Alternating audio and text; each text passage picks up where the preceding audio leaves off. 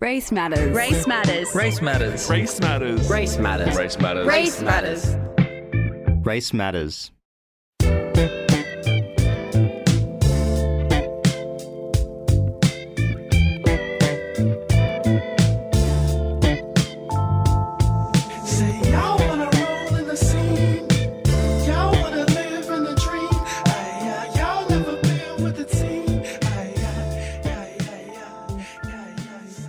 I'd like to acknowledge that we are broadcasting on unceded Gadigal land. This land has been in the hands of generations of Gadigal custodians for thousands of years before us, and it will continue to be in their hands long after us. It's a meeting place for sharing knowledge, stories, and song. And we are privileged to be part of that storytelling today and every day at FBI Radio. I pay my respects to Gadigal elders past and present. We're broadcasting from Redfern right now, the birthplace of black theatre in this country and a site for resistance and resilience for First Nations peoples. In this moment, especially, I also want to extend this acknowledgement to Indigenous people across the globe. As I record this, the violent siege on Gaza continues. This episode, and the work that we do here always, is deeply informed by a commitment to decolonization on this land and everywhere else. Land back from Gadigal to Gaza. You're listening to Race Matters. This is a show that explores the values and complexities of race, culture, and identity. My name is Samantha Haran, and I am an Eelam Tamil writer and organizer, and part of the network of voices here at Race Matters. Across the month of December, Race Matters will be hosting a summer retreat, a series of conversations and mixes exploring modes of healing that are rooted in different cultures, ways of being, and speak to the nuance and expansiveness of our communities. With that, today I am honored to bring you a conversation exploring what decolonial healing looks, sounds, and feels like.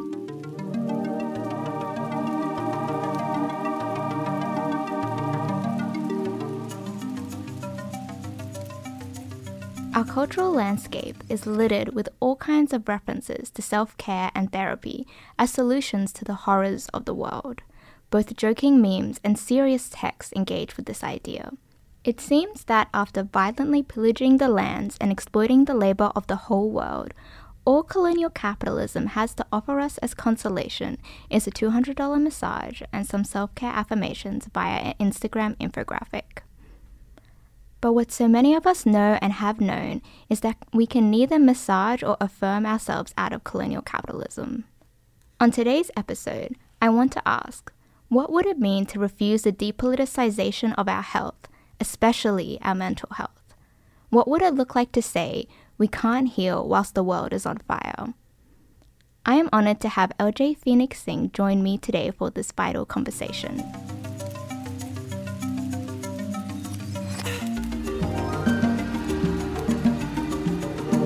LJ is a Quandamooka and Wiradjuri woman and First Nations healing practitioner who works from an anti oppressive, abolitionist, and decolonial perspective.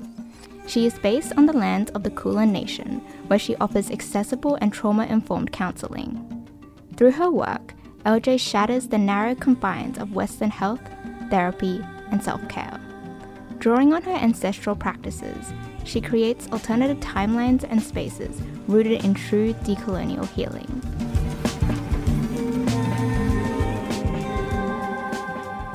To start off with, could you tell us a little bit about your First Nations healing practice and how you got into this work? I've worked in community services for about 10 years, um, but during COVID, you know, a lot of us were working from home and you know, I started to have more conversations with a lot of my friends and a lot of community. And one thing that continuously came up was that so many of us felt unsafe in counseling, um, but, you know, really wanted to access therapy. And then, you know, we talked a little bit about how hard it was to find Aboriginal or Torres Strait Islander counselors or psychologists, um, even uh, POC therapists are quite hard to find so a lot of my friends were kind of like, "Oh, you should do it. You should do it."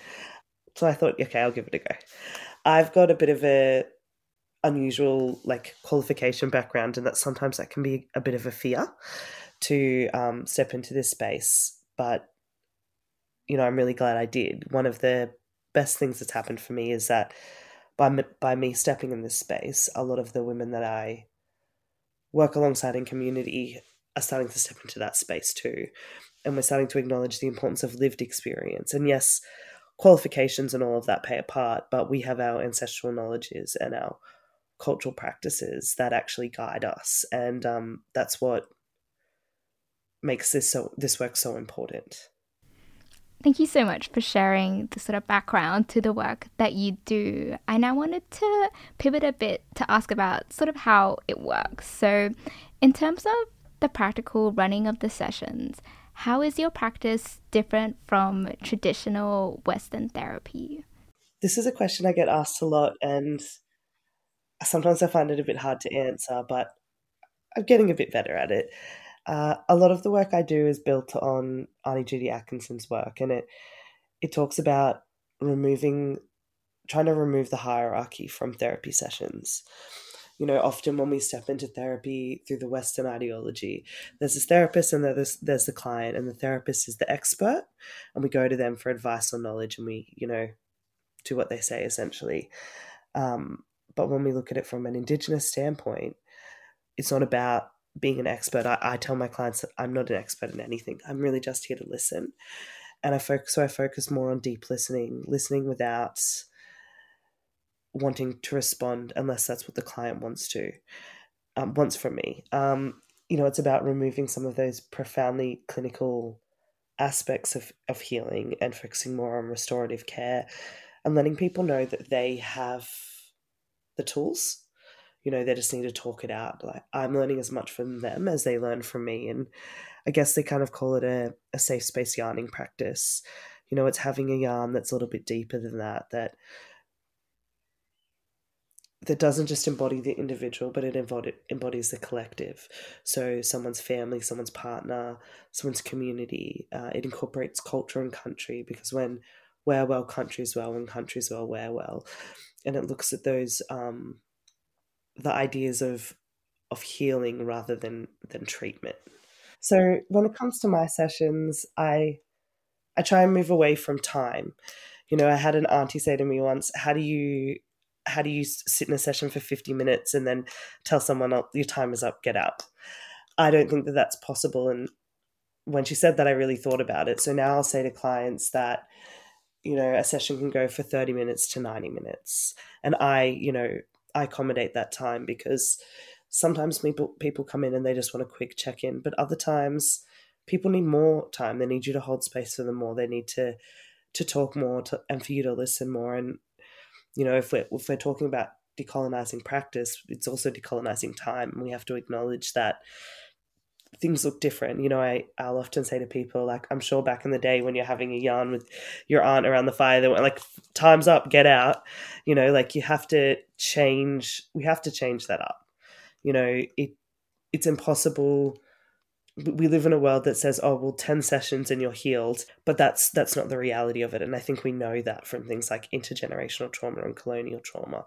So to decolonize counseling, we have to look at that and we have to say that this is a life this is a lifelong thing. Some people come and they'll go and they'll return but we as like the time weavers we hold that space for them. Um, i have some kids that i work with. I work with a lot of kids in out of home care um, and they all have different needs. Sometimes we do art sometimes we're outside sometimes we make music. I've got this one kid who i work with and he's not much of a talker, but he likes to hunt frogs. So we'll spend like 90 minutes um, walking around the community center trying to find frogs. We've only ever found one, but it's in that time that we can talk about things like empathy. And I can weave in that sort of those knowledge systems of the things that we learn in, from books and such into the practice with him, but always keeping that, that cultural knowledge at the forefront of how I'm working with my clients and my community.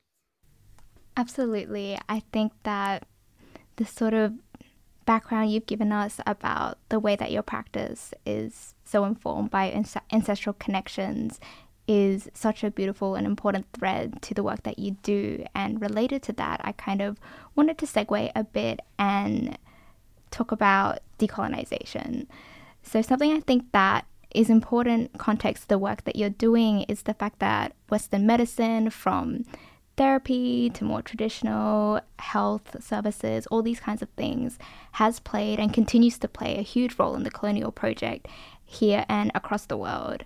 So I wanted to hear your thoughts on how you think about the role that decolonial healing therefore has in um, the project of decolonization. I've had a lot of jobs, and one of the jobs that I had was an ALO at a hospital, and it.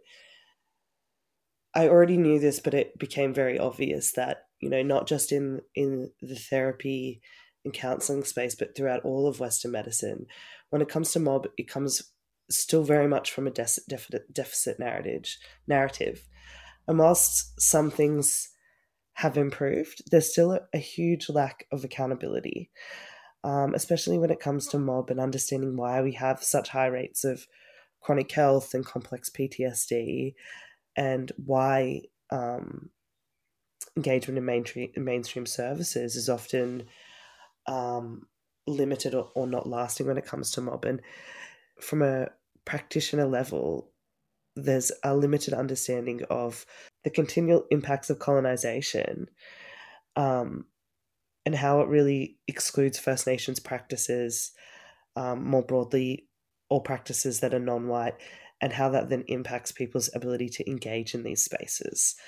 When we think about the Indigenous framework, trauma focused approach that moves away from treating illness but promoting health and health for a whole com- using a whole community approach you know it, it, it focuses on how can we get better together? And part of that starts by being accountable to understanding what's happened in the past. Thank you so much for, for sharing that. I think that this idea of community and collective perspectives and focus in healing is something that's so absent from the way that Western medicine and Western culture generally approaches care and healing. I also wanted to ask you about self care, which is something that we're seeing, especially in this current moment, is being really weaponized by the sort of white wellness culture to protect the status quo or to excuse certain actions with ideas like allyship fatigue circulating. So I wanted to ask you, from your perspective, um, how do you think about self care? Yeah, look, I think this is a really interesting topic because it's something our mob talk about a lot. And you know, when we think about self care, we talk we we talk about capitalism, right? And we talk about colonialism. We talk about oh, you have you've had a hard day, go get a massage, or you know, go get extra therapy. All of these things that still center money, right? Um, but for for people of color, we don't really have that choice you know, I think when we think about self care, we think about the privilege of switching off. And for so many of us, that's that's not an option. I could go to the most beautiful place in the whole world, but I'm still going to be thinking about mob. I'm still going to be thinking about the war. I'm still going to be thinking about deaths in custody. I'm still going to be thinking about all of those things because when it comes to black and brown bodies, we don't have a choice. We can't switch off um, because this affects us to our core and it affects every aspect of who we are. Um, so I think for us, we talk more about collective care, not self care. And collective care is sitting together, it's sharing a meal, it's holding each other, it's sitting in the trenches together and trying to find that black joy, trying to acknowledge that even though how hard how hard everything is, we have each other and we have that strength of sol- strength and solidarity and I think that's you know that's where we really have to start. You know, self care and the, the, narrative that's used now is definitely based on this idea of switching off, and we don't get that. Um, so I think it's it's pulling it back and going, you know, well, I'm I wouldn't want that anyway. I wouldn't want to be someone that can switch off. I just want to be someone where I can hold space for my community, and my community can hold space for me. Thank you so much for sharing that really powerful mediation on, you know, this really, really, in this really important moment.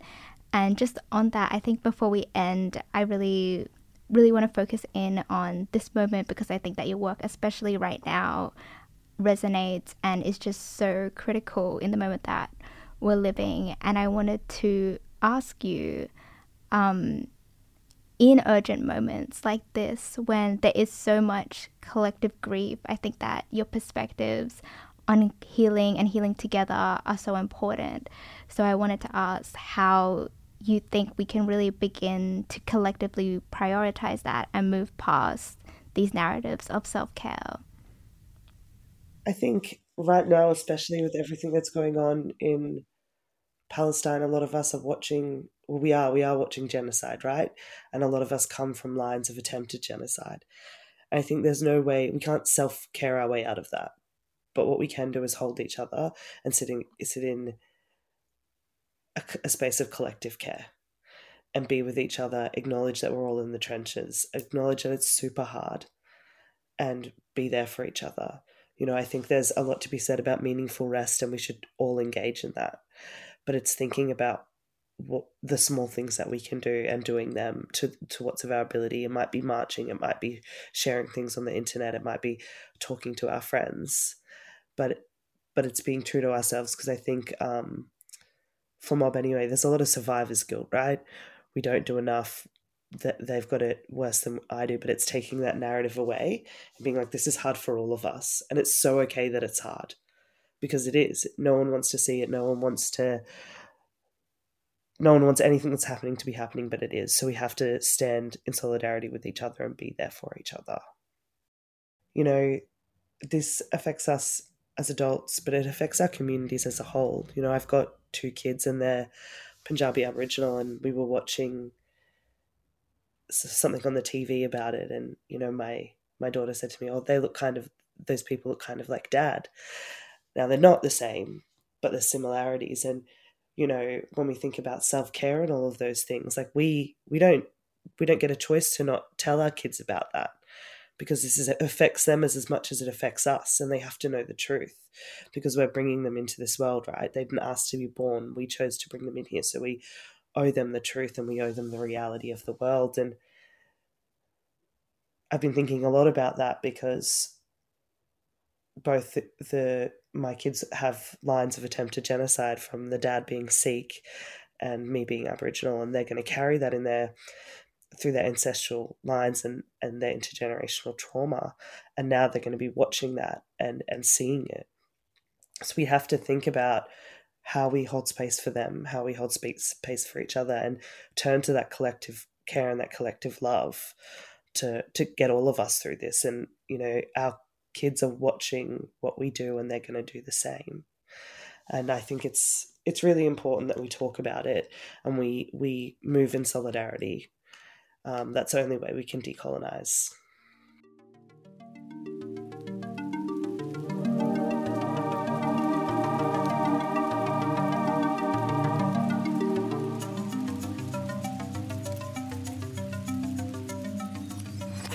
I want to thank LJ so much for her generous offerings in this conversation. I echo LJ's words when she said that nothing can or should make us look away from the genocide in Palestine right now, and all kinds of colonial capitalist violence everywhere, from Gadigal to Gaza. True self care means collective care. We don't heal in isolation, we heal together. This is Samantha Haran, and you've been listening to Race Matters Summer Retreat. Race matters. Race matters. Race matters. Race matters. Race matters. Race matters. Race matters.